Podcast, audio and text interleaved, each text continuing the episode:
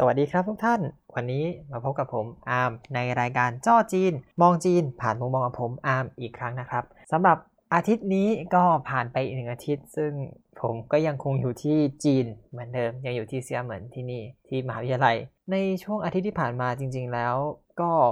ไม่ได้ไปไหนเลย เนื่องจากว่ามหาวิทยาลัยเขาเริ่มสตริกขึ้นจากที่ตอนแรกที่ว่าปิดพยายามให้ออกให้น้อยที่สุดจนตอนนี้โรงเรียนพยายามจะ ไม่ให้เข้าออกสักเท่าไหร่บอกว่าง่าย ๆ ว่าจะออกก็ต้องขออนุญาตอาจารย์ที่ปรึกษาและอื่นๆและอื่นๆกว่าจะออกไปได้ ก็เลยจริงๆแล้วผมก็เป็นคนที่อยู่ติดบ้านนะนะมีเกมมีเน็ตมีไฟก็เล่นได้หมดแล้วแหละอยู่ยาวอยู่ยาวทุกวันตื่นมาเล่นเกมใช้ชีวิตอย่างนี้นั่นแหละครับ ตอนแรกว่าจะอัดเรื่องที่เป็นช่วงที่ผ่านมา แต่ช่วงที่ผ่านมาก็ไม่ค่อยมีอะไรแล้วพอดีบังเอิญพบว่าที่เคยส่งคลิป อัดเสียงไปมีอยู่อาทิตย์หนึ่งที่ยังไม่ได้ลง เพราะฉะนั้นก็เดี๋ยวเราไปฟังอาทิตย์ที่อัดมาก่อนหน้านั้นแล้วกันนะครับ แล้วก็มาเจอกันใหม่ เดี๋ยวผมหาเรื่องเล่ากันต่อ แต่จะบอกทุกคนว่ายังสบายดีขอขอบคุณทุกความห่วงใยนะครับผม โอเค เชิญฟังกันเลยครับ สำหรับหัวข้อที่เราจะมาพูดกันในวันนี้ในตอนนี้นะครับ ก็ในเมื่อผมอุตส่าห์กลับมาที่โรงเรียนนั่งแถวตรงโซนอาคารเรียนแล้วก็เลยนึกถึงว่าเอ๊ะ เราควรพูดเรื่องการเรียนที่นี่เป็นยังไงบ้าง เพราะเหมือนกับว่ารู้สึกว่าตอนแรกผมแค่ได้พูดคร่าวๆเฉยๆว่าอ๋อผมใช้ชีวิตที่นี่ยังไงแต่ว่า ยังไม่เคยบอกว่า โอ้มาเรียนกันจริงๆเนี่ยเขาเรียนกันยังไงนะฮะสำหรับมหาวิทยาลัยของผมก็มหาวิทยาลัยหัวเฉียวอย่างที่ทุกท่านได้ทราบแล้วมหาวิทยาลัยหัวเฉียวเนี่ยจะมีนักเรียนต่างชาติค่อนข้างเยอะเนื่องจากว่าคำว่าหัวเฉียวเนี่ยจริงๆเขาแปลว่าชาวจีนพ้นทะเล ซึ่งอย่าเพิ่งสับสนกับหัวเฉียวที่ไทยอย่างที่บอกนะครับเพราะว่าเป็นแค่คำนามเขาก็เลยใช้ได้เหมือนกัน มหาลัยที่นี่เนี่ยเดิมทีก่อตั้งมาเนี่ยเพื่อรองรับลูกหลานชาวจีนที่อยู่ต่างชาติ แล้วกลับเข้ามาที่ประเทศจีน เพื่อทำการเรียนภาษาจีนอย่างเป็นระบบทำให้ก็เหมือนกับว่า กลับมารีเฟชเพราะว่าอาจจะอยู่ที่ต่างประเทศเนี่ยก็ได้รับการสอนจากหลักสูตรของต่างประเทศเรียนภาษาต่างประเทศ แต่ว่าภาษาจีนเองก็ไม่ได้รับการเรียนอย่างที่เป็นนะครับ อันนี้พูดถึงในสมัยก่อนนะครับเขาก็เลยส่งกลับมาที่นี่เพื่อมาเรียนกันทำให้โรงเรียนนี้ก็ค่อนข้างมีชื่อเสียงด้านการสอนภาษาจีนสำหรับชาวต่างชาติ แล้วก็เรื่องของนักเรียนต่างชาติที่ค่อนข้างเยอะ โดยเฉพาะนักเรียนแถว Southeast Asia ของเรา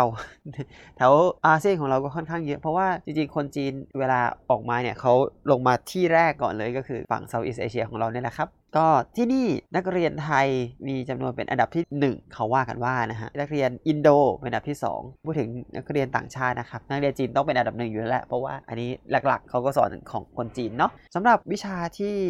คนไทยชอบมาเรียนดีกว่าเพราะเดี๋ยวต้องบอกว่าคนไทยชอบไปผมไม่ค่อยเห็นใครไปเรียนสาขาอื่นเท่าไหร่นอกจาก 1 เอกภาษาจีนอย่างที่ผมเคยจบมาตอนปริญญาตรีแล้วก็การสอนภาษาจีน การสอนภาษาจีนหลาย ๆ คนก็จะมาไม่ว่าจะเป็นทุนครู ทุนขงจื้อหรืออะไรก็แล้ว แต่เขาก็จะมาเรียนกันในหลักสูตรนี้เพื่อกลับไปเป็นครูสอนภาษาจีน ก็อันนี้จะเป็นที่นิยม แต่ส่วนที่ผมเคยเจอหลุดมาเขาบอกว่าทั้งคณะมีอยู่ 2 คนเอง นั่นก็คือความสัมพันธ์ระหว่างประเทศ ซึ่งน้องๆบอกว่ายากมากเลยครับพี่พี่ผมจะย้ายคณะยังไงดี จริง ๆ ก็จะบอกว่าคณะอื่นๆเนี่ยคือนอกจากคณะเราเนี่ยคณะเรียนภาษาจีน โดยเฉพาะเนี่ยคณะอื่นเรียนกับคนจีนหมดเลย จริง ๆ คณะอย่างที่ผมจบมาคณะภาษาจีนนะครับภาษาจีนเพื่อการธุรกิจเออถ้าพูดให้ครบภาษาจีนเพื่อการธุรกิจเนี่ยก็จะเรียนเป็นต่างชาติล้วนๆไม่มีคนจีนผสม แต่บางคนที่เรียนเอกเกี่ยวกับการสอนเท่าที่ผมทราบมาจากน้องๆ เขาก็มีไปเรียนรวมกับคนจีนด้วย เพราะฉะนั้นแรงกดดันจะค่อนข้างสูงเป็นพิเศษ เพราะว่าคนจีนขยันมากในส่วนหนึ่ง แต่ผมเขาบอกเลยว่า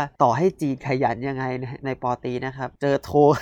ผมเนี่ยเจอกับเพื่อนเนี่ยผมจะตายผมจะร้องไห้เอาคือแบบในก็มาแชร์ประสบการณ์กันเล่นๆแล้วกันเนาะเวลาเราสอบเข้ามาใช่ไหมครับคัดเลือกเข้ามาเรียนในมหาลัยเนี่ยคือเราจะแตกต่างคนจีน คนจีนเนี่ยในระดับปอตีเขาจะมีเกาเขาหรือที่เรียกง่ายๆว่า entrance หรือถ้าเป็น o n e t a n e t แกะแพะอะไรในของน้องๆรุ่นนี้ ก็จะเป็นอย่างนี้แต่ของเราเนี่ยแค่ยื่นประสงค์มา แล้วก็ยื่นพอร์ตมานิดหน่อย แล้วก็จ่ายค่าเรียนแล้วก็มาได้เลยนั่นแหละครับอีกอย่างคือที่นี่ทุนเยอะคนก็จะมานั่นทุน แต่ซึ่งก็อย่างกลับไปมองที่ว่าสุดท้ายแล้วมันไม่ได้พิสูจน์อะไรมากมาย คือเอาง่ายๆว่าเรียกว่ายื่นแล้วได้เลยเข้ามาเลย เราก็เลยจะมาแบบที่จะแบงๆหน่อย ก็สำหรับปอตียังง่าย คือคนจีนเขาก็สอบเกาเข่ามาเขาสอบ entrance มา มันก็ไม่ได้มีอะไรมากมาย คือเขาก็สอบเป็นกลางๆ แล้วก็มาเรียนในสาขาเฉพาะ แต่พอเป็นระดับโทอย่างผมเนี่ย คนจีนเนี่ยเขาจะสอบเป็นเฉพาะทางสอบเลย คืออย่างผมเรียนเรื่องการสอบภาษาจีนใช่ไหมครับ เขาก็จะไปสอบข้อเขียนสอบสัมภาษณ์ในหัวข้อนี้โดยเฉพาะส่วนต่างชาติก็เหมือนเดิมครับ ยื่นคะแนนวัดระดับ SSK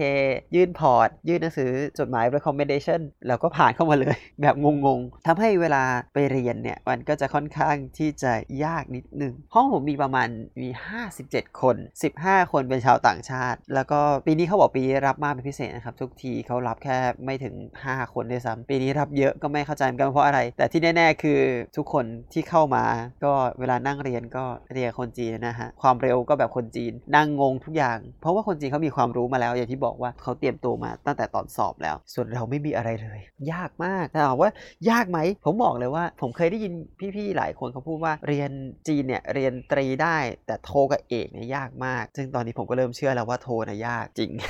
เพราะว่าอย่างเงี้ยนะครับ เราไม่ได้เตรียมพร้อมแล้วเขาทำให้เวลาเรามาเรียนเนี่ยเราต้องทำกันบ้านหนักกว่าเขาพอสมควรก็เหมือนกับชดเชยที่เขาทำมาตอนสอบนั่นแหละครับ แต่ว่าถ้าบอกว่าอะกลับมามองที่เราพูดเรื่องตรีก่อนละกัน เพราะว่าตรีเนี่ยค่อนข้างจะง่ายเพราะว่าโทเนี่ยผมยังเรียนอยู่ผมยังไม่สามารถรีวิวอะไรได้มากมายใช่ไหมจนกว่าเราจะจบแล้วถึงจะรีวิวได้ไอ้โทเป็นยังไงอะมากลับมาที่ตรีโดยเฉพาะเอกด้านภาษาจีนเพื่อการธุรกิจนะเพราะว่าผมจบฝั่งนี้มา วิชาที่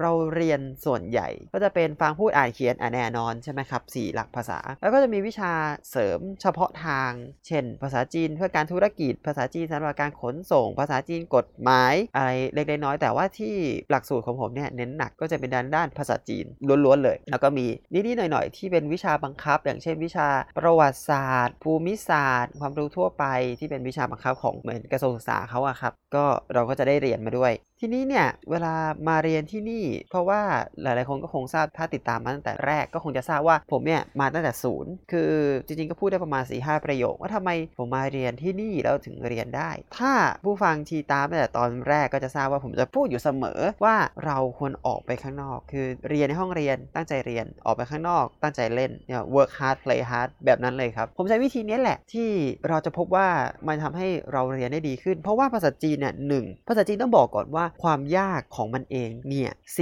ทักษะแทบจะไม่เชื่อมกันเลย เช่น ถ้าคุณเขียนได้ก็ไม่แน่คุณจะอ่านได้ถูกไหมครับ คือคุณเขียนได้โอเค เขียนลักษณะแบบนี้ แต่คุณก็ไม่รู้อีกว่าไอ้ตัวอักษรเนี้ยอ่านออกมาออกเสียงว่ายังไง มีความหมายว่ายังไง หรือคุณอาจจะอ่านได้ คุณอาจจะรู้ว่าอักษรนี้มีความหมายยังไง เพราะเป็นภาพใช่ไหมครับจีมาจากอักษรภาพ แต่คุณอาจจะเขียนไม่ได้ลำดับอาจจะไม่ถูกอ่าคุณอ่านได้ คุณรู้ว่าความหมายยังไง แต่คุณไม่สามารถพูดออกมาได้ว่าตัวอักษรนี้ อ่านว่าอะไรอ่าถ้าเกิดว่าคุณพูดได้หลาย ๆ คนคงทราบชาวจีนพ้นทะเลที่อยู่บ้านเราคนที่เป็นมีเชื้อสายจีนอยู่บ้านเราเนี่ยหลาย ๆ คนก็จะพูดได้แต่เขียนไม่ได้อ่านไม่ได้นั่นก็เป็น skill ที่แยก เพราะฉะนั้นฟังพูดอ่านเขียนอ่าฟังกับพูดเนี่ยอยู่ด้วยกันอันนี้ยังโอเค แต่อ่านกับเขียนเนี่ยพูดอ่านเขียน 3 อันเนี่ยมันเป็น skill ที่แยกกัน ที่ทำให้ภาษาจีนเนี่ยทำไมถึงยาก เพราะว่านี่แหละครับหนึ่งตัวอักษรคุณเขียนได้ไม่แน่ว่าจะอ่านได้ คุณอ่านได้ไม่แน่ว่าจะพูดได้ มันก็เลยเป็นโจทย์ที่หลาย ๆ คนจะค่อนข้างที่คิดว่ามันยากแล้วมันกว่าจะผ่านตัวนี้ไปได้เนี่ย มันทำให้หลายคนก็ท้อ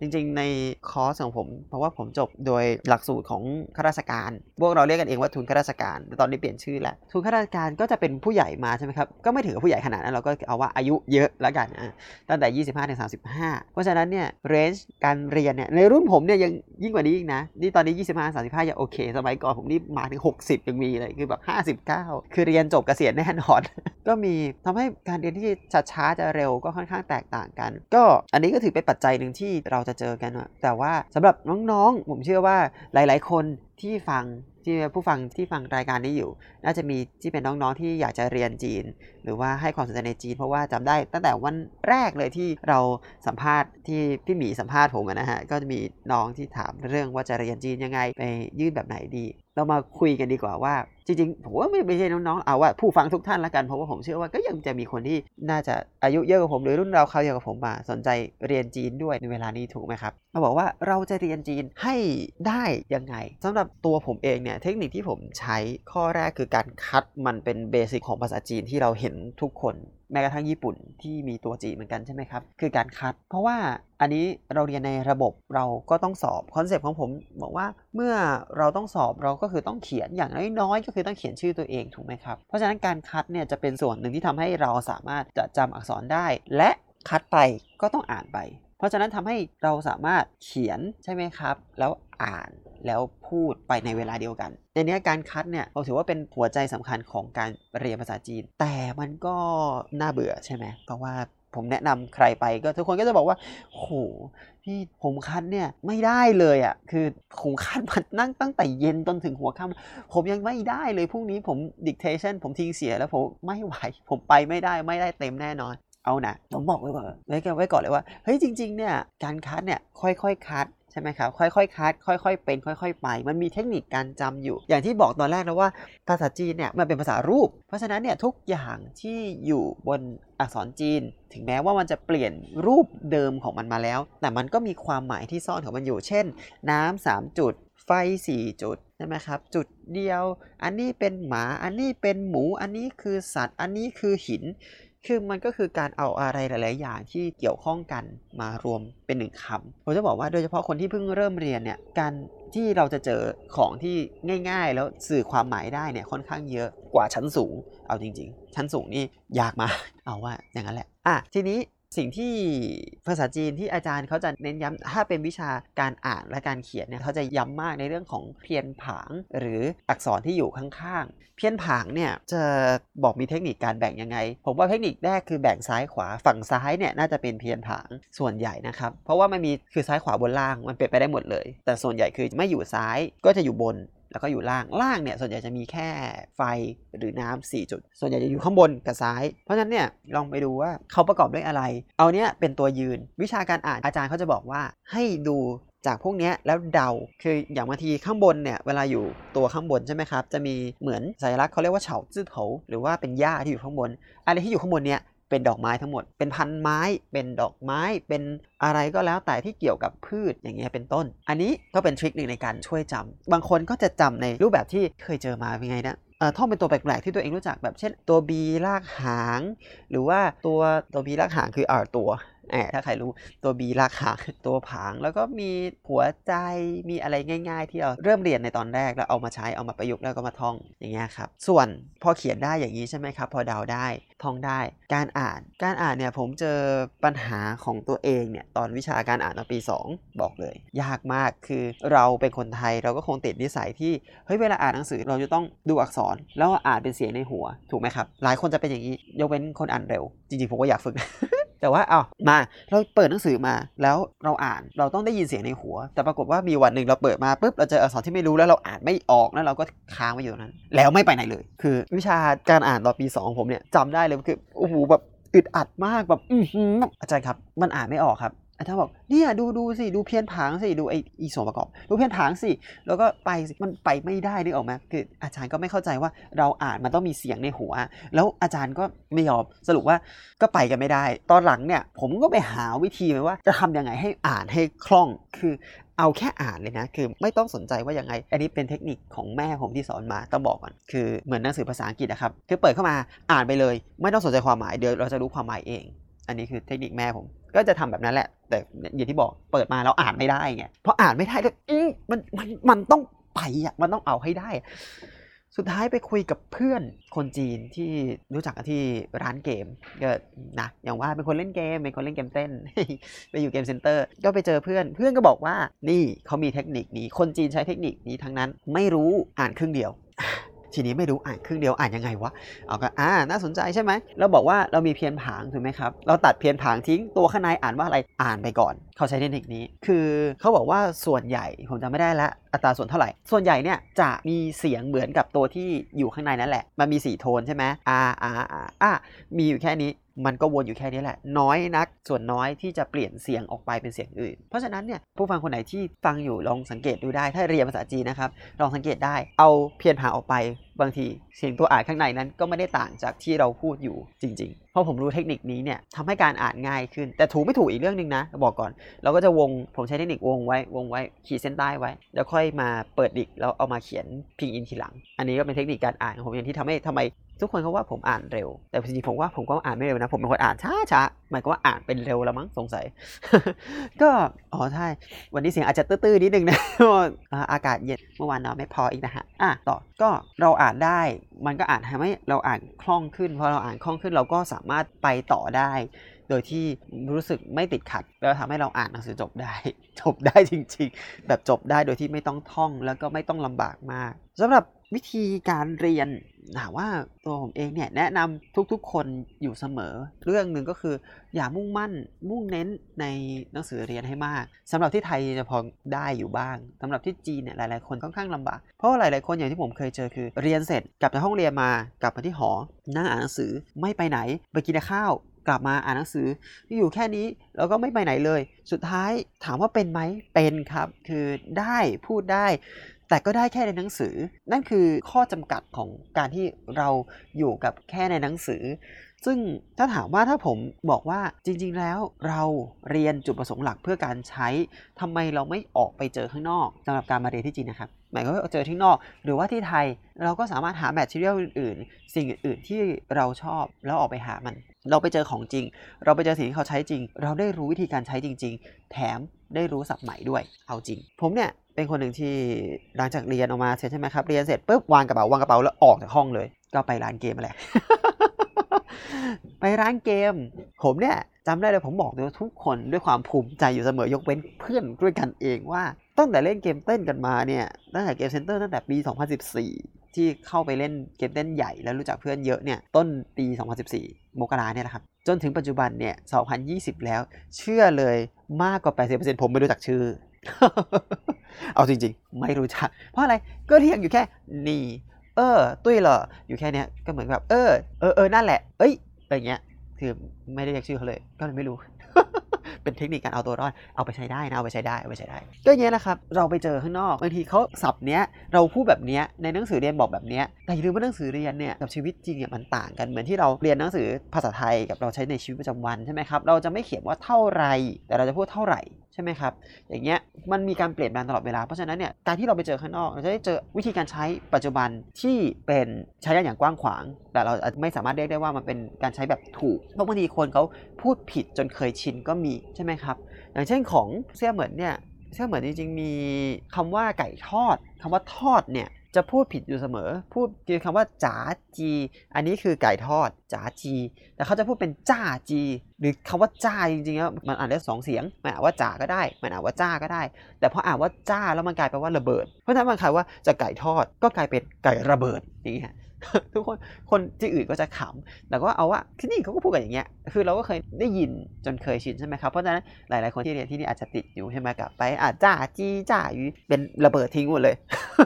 แต่ว่าอย่างที่บอกครับเออเรื่องนี้พูดถึงเรื่องนี้ ผมก็ค่อนข้างที่จะเน้นย้ำอย่างหนึ่ง เพราะว่าผมได้ฟังอาจารย์ท่านหนึ่งบรรยายตอนนั้น พอดีเขามาบรรยายพูดถึงว่าภาษาจีนเนี่ยเดี๋ยวไม่ใช่ภาษาจีนทุกภาษาจริง ๆ เราไม่ควรเน้นคำว่าถูกต้องร้อยเปอร์เซ็นต์จนเกินไป เพราะว่าภาษาจีนมีอย่างที่บอกคนจีนในประเทศนี้เองยังพูดไม่เหมือนกันใช่ไหมครับ อย่างจ๋ากระจ้ายที่ยกตัวอย่างง่ายๆเลยเนี่ย มันอยู่ที่ว่าเขาใช้เยอะแค่ไหน ไม่เน้นถูกแต่เน้นใช้ได้ เขาพูดอย่างนี้เลย เพราะฉะนั้นมันก็เบื่อภาษาอังกฤษว่าทำไมภาษาอังกฤษถึงกลายเป็นที่นิยม เพราะว่าเขาไม่มาจำเจี้จำชัยว่าเราต้องพูดถูกร้อยเปอร์เซ็นต์ ถูกไหมครับ ก็เลยเกิดภาษาอังกฤษมาไหน ภาษาอังกฤษแบบจีน ภาษาอังกฤษแบบสิงคโปร์ ภาษาอังกฤษแบบไทย อย่างที่เขาล้อกันไปสนุกสนาน ซึ่งนี่แหละมันคือการที่ทำให้ภาษามันสามารถส่งต่อออกไปได้ เพราะฉะนั้นใครมาเรียนที่นี่ อันนี้จริงๆ เรื่องนี้ทำให้เปลี่ยนความคิดผมเหมือนกันนะครับ เพราะว่าผมจริงๆ เป็นคนชอบแก้คำให้คนอื่นพูดถูก ซึ่งจริงๆ ก็ถามว่าแก้ไหมก็ควรแก้ ควรแก้ แต่ถามว่าเออควรจริงจังแบบเวลาพูดพูดอยู่แล้วเขาพูดผิดขึ้นมาเราควรแก้ตรงนั้นเลยไหมบอกว่าบางทีอาจจะไม่จำเป็น ถ้าเกิดว่าเขาพูดแล้วรู้เรื่องนั่นแหละ ก็เรื่องการพูดอย่างเงี้ยเน้นพูดไว้ เน้นฟังไว้ฟังให้เยอะ พูดให้เยอะอ่านให้เยอะแล้วเราจะดีเอง อีก trick หนึ่งที่ผมใช้ก็คือ เราเริ่มต้นเราไม่รู้ว่าเราจะเริ่มหาของอะไรอ่านใช่ไหมครับหลายๆคนก็จะบอกว่าผมอยากเรียน แต่พอผมเรียนไปแล้ว ผมไม่รู้ว่าผมจะควรจะต้องไปทางไหนต่อ ก็จะแนะนำว่าให้อ่านให้ดูให้ฟังในสิ่งที่ตัวเองชอบ อย่างผมเนี่ยชอบเล่นคอมพิวเตอร์ ชอบอุปกรณ์อิเล็กทรอนิกส์ทั้งหมด เพราะฉะนั้นเนี่ยผมก็จะติดตามในช anel ของพวกอุปกรณ์อิเล็กทรอนิกส์ต่างๆ เยอะ เพราะฉะนั้นสิ่งที่ภาษาที่ผมเป็นก่อนคือพวกที่ถัดจากในห้องเรียนเนี่ยก็คือภาษาด้านคอมพิวเตอร์พวกใช่ไหมระบบปฏิบัติการ Android iOS 安卓ใช่ไหม iOS ก็เรียก苹果เลย ก็จะเป็นก่อนก่อนอื่น เพราะว่าเราค่อนข้างถนัดก็แนะนำว่าถ้าใครสนใจในด้านไหนก็ให้ไปด้านนั้นก่อนเช่นอะบอลนะอ้โหคนคุยบอลเยอะแยะถูกไหมบาสจริงเนี่ยเล่นบาสเยอะ มาก เพราะฉะนั้นแม้กระทั่งผู้หญิงอะผู้หญิงสนใจอะไรโอ้แต่งหน้าแต่งตา โอ้โหที่ดูสิ blogger beauty ทั้งหลายอะอ้ยเยอะแยะ รู้เลยไอ้นี่เรียกอะไร lip มันเรียกอะไรดิไอ้นี่ผมเองเนี่ยเพื่อนให้ฝากซื้อของจนรู้หมดแล้วอะนี่เรียกฉุนเหยไอ้ลิปลิปทาใช่ไหมฉุนเหย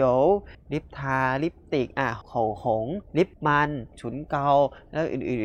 นๆๆๆอย่างเงี้ยบิวตี้ก็เยอะนึกถามว่าเรื่องกินยังมีเลย เพราะฉะนั้น ยังบอกว่าถ้าเราอยากเรียนรู้ไม่อยากให้เบื่อด้วยใช่ไหมเราก็ไปทางที่เราสนใจนอกจากตำราอะโอ้พูดไปพูดมาว่สิบกว่านาทีแล้ว เดี๋ยวอยากจะเก็บอะไรให้ตอบกับเขาวหน้าดีเนาะจริงเพราะว่าเรื่องจริงพูดได้อีกเยอะมากเลยนะครับสำหรับที่นี่เอาว่า ตอนนี้เทคนิคการเรียนที่นี่เอาไว้นี้ก่อนกัน ถ้าเกิดมีใครมีคำถาม ใครมีข้อเสนอแนะ อยากจะพูดอยากจะคุยอะไร ช่วงนี้ผมก็ยังไม่ได้ทำอีเมลอีกไม่ได้ทำช่องติดต่อ เอาคุยกันใน SoundCloud ก่อนแล้วกันนะครับ แล้วก็แล้วก็มาคุยกันมาแลกเปลี่ยนกันต่อไปครับก็พอดีช่วงสัปดาห์ที่แล้ว ถ้าใครได้ฟัง episode ที่แล้วมีท่านหนึ่งผู้ฟังท่านหนึ่งเขาก็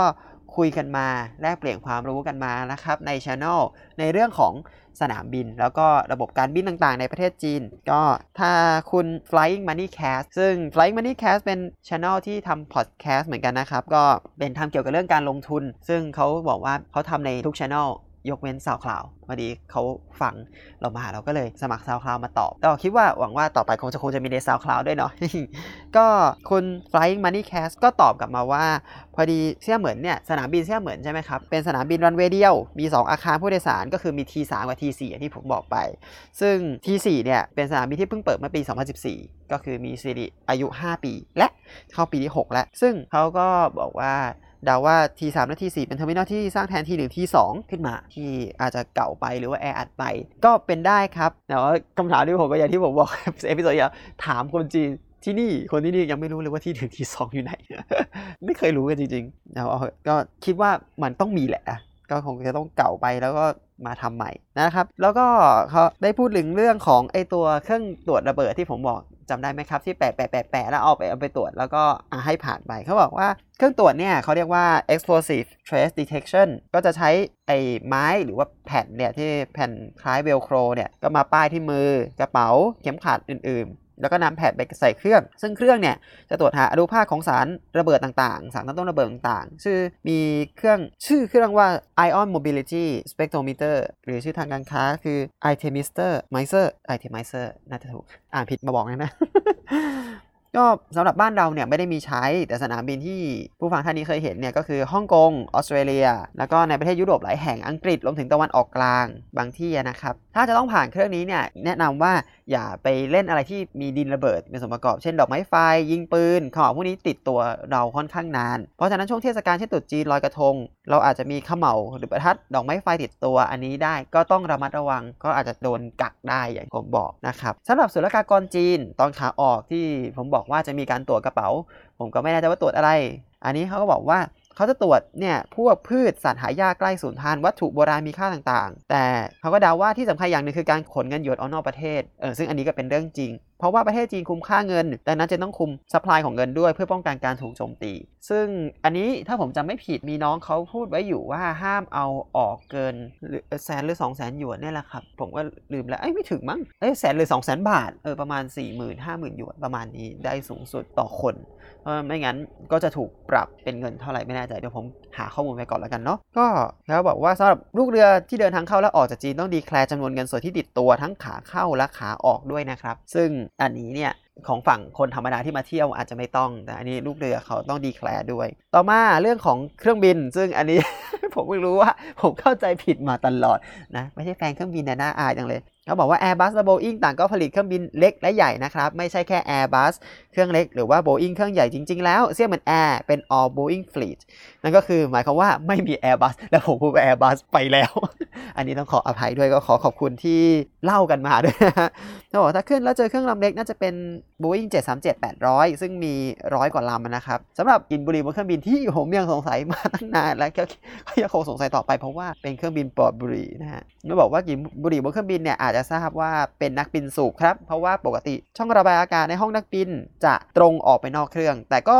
มักจะยังมีกลิ่นอยู่ โดยที่ส่วนใหญ่แล้วจะไปตกอยู่ที่โซนท้ายเครื่อง ซึ่งก็จริงเพราะผมชอบนั่งท้ายเครื่อง ต่อไปครับ สุดท้ายในเรื่องของสภาพอากาศที่แปรปรวนหรือเรียกว่า turbulence เนี่ย ก็จะแยกออกเป็น 2 กรณีก็คือ clear air turbulence ก็คือในสภาพอากาศสดใส หมายถึงฟ้าใส ๆ ไม่มีเมฆแต่อากาศแปรปรวน หรือว่าบินเข้าเมฆเข้าฝนเป็นกรณีที่ 2 กรณีแรกนะครับ clear air turbulence หรือฟ้าใส แต่บินผ่านแล้วเขย่า อาจจะเกิดจากการที่กระแสอากาศแปรปรวนเอง หรือลมบริเวณนั้นเปลี่ยนทิศทางไปมา หรือบินผ่าน jet stream ซึ่งลมแรงและอากาศมักจะไม่นิ่ง ซึ่ง jet stream ในแนว 30 องศาเหนือจะพาดผ่านกลางประเทศจีนพอดี ซึ่งทำให้ภายในประเทศจีนเนี่ยนะครับบินสนุกมากจะบอกเลย ถ้าเกิดสนใจอ่านเรื่องนี้สามารถไป search ดูคำว่า jet stream ในพันทิปได้ครับนะอันนี้ก็ของคุณ flying money cast แนะนำมาอ่าต่อไปกรณีที่ 2 คือบินผ่านเมฆหรือผ่านกลุ่มพายุฝน ก็แยกออกเป็น2กรณีอีกก็คือผ่านเมฆแผ่น หรือเมฆ stratus อันนี้จะหลบยากเพราะว่ากินพื้นที่กว้างมาก เพราะเป็นแผ่นบินเข้าไปอาจจะเขย่าบ้าง แต่มักจะไม่แรงมาก แต่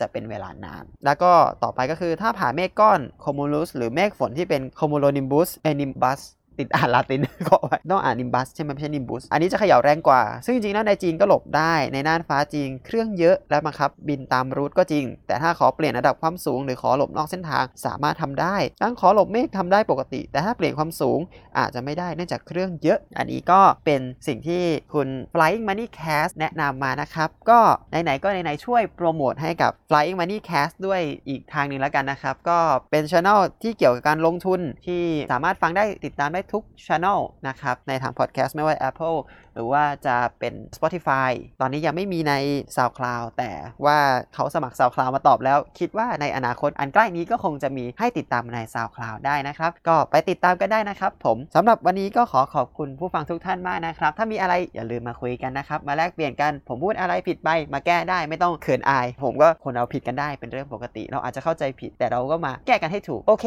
แล้วเจอกันใหม่ตอนหน้านะครับ ทุกท่าน วันนี้ไปก่อนนะครับ ผมสวัสดีครับ ใจเจียนรอ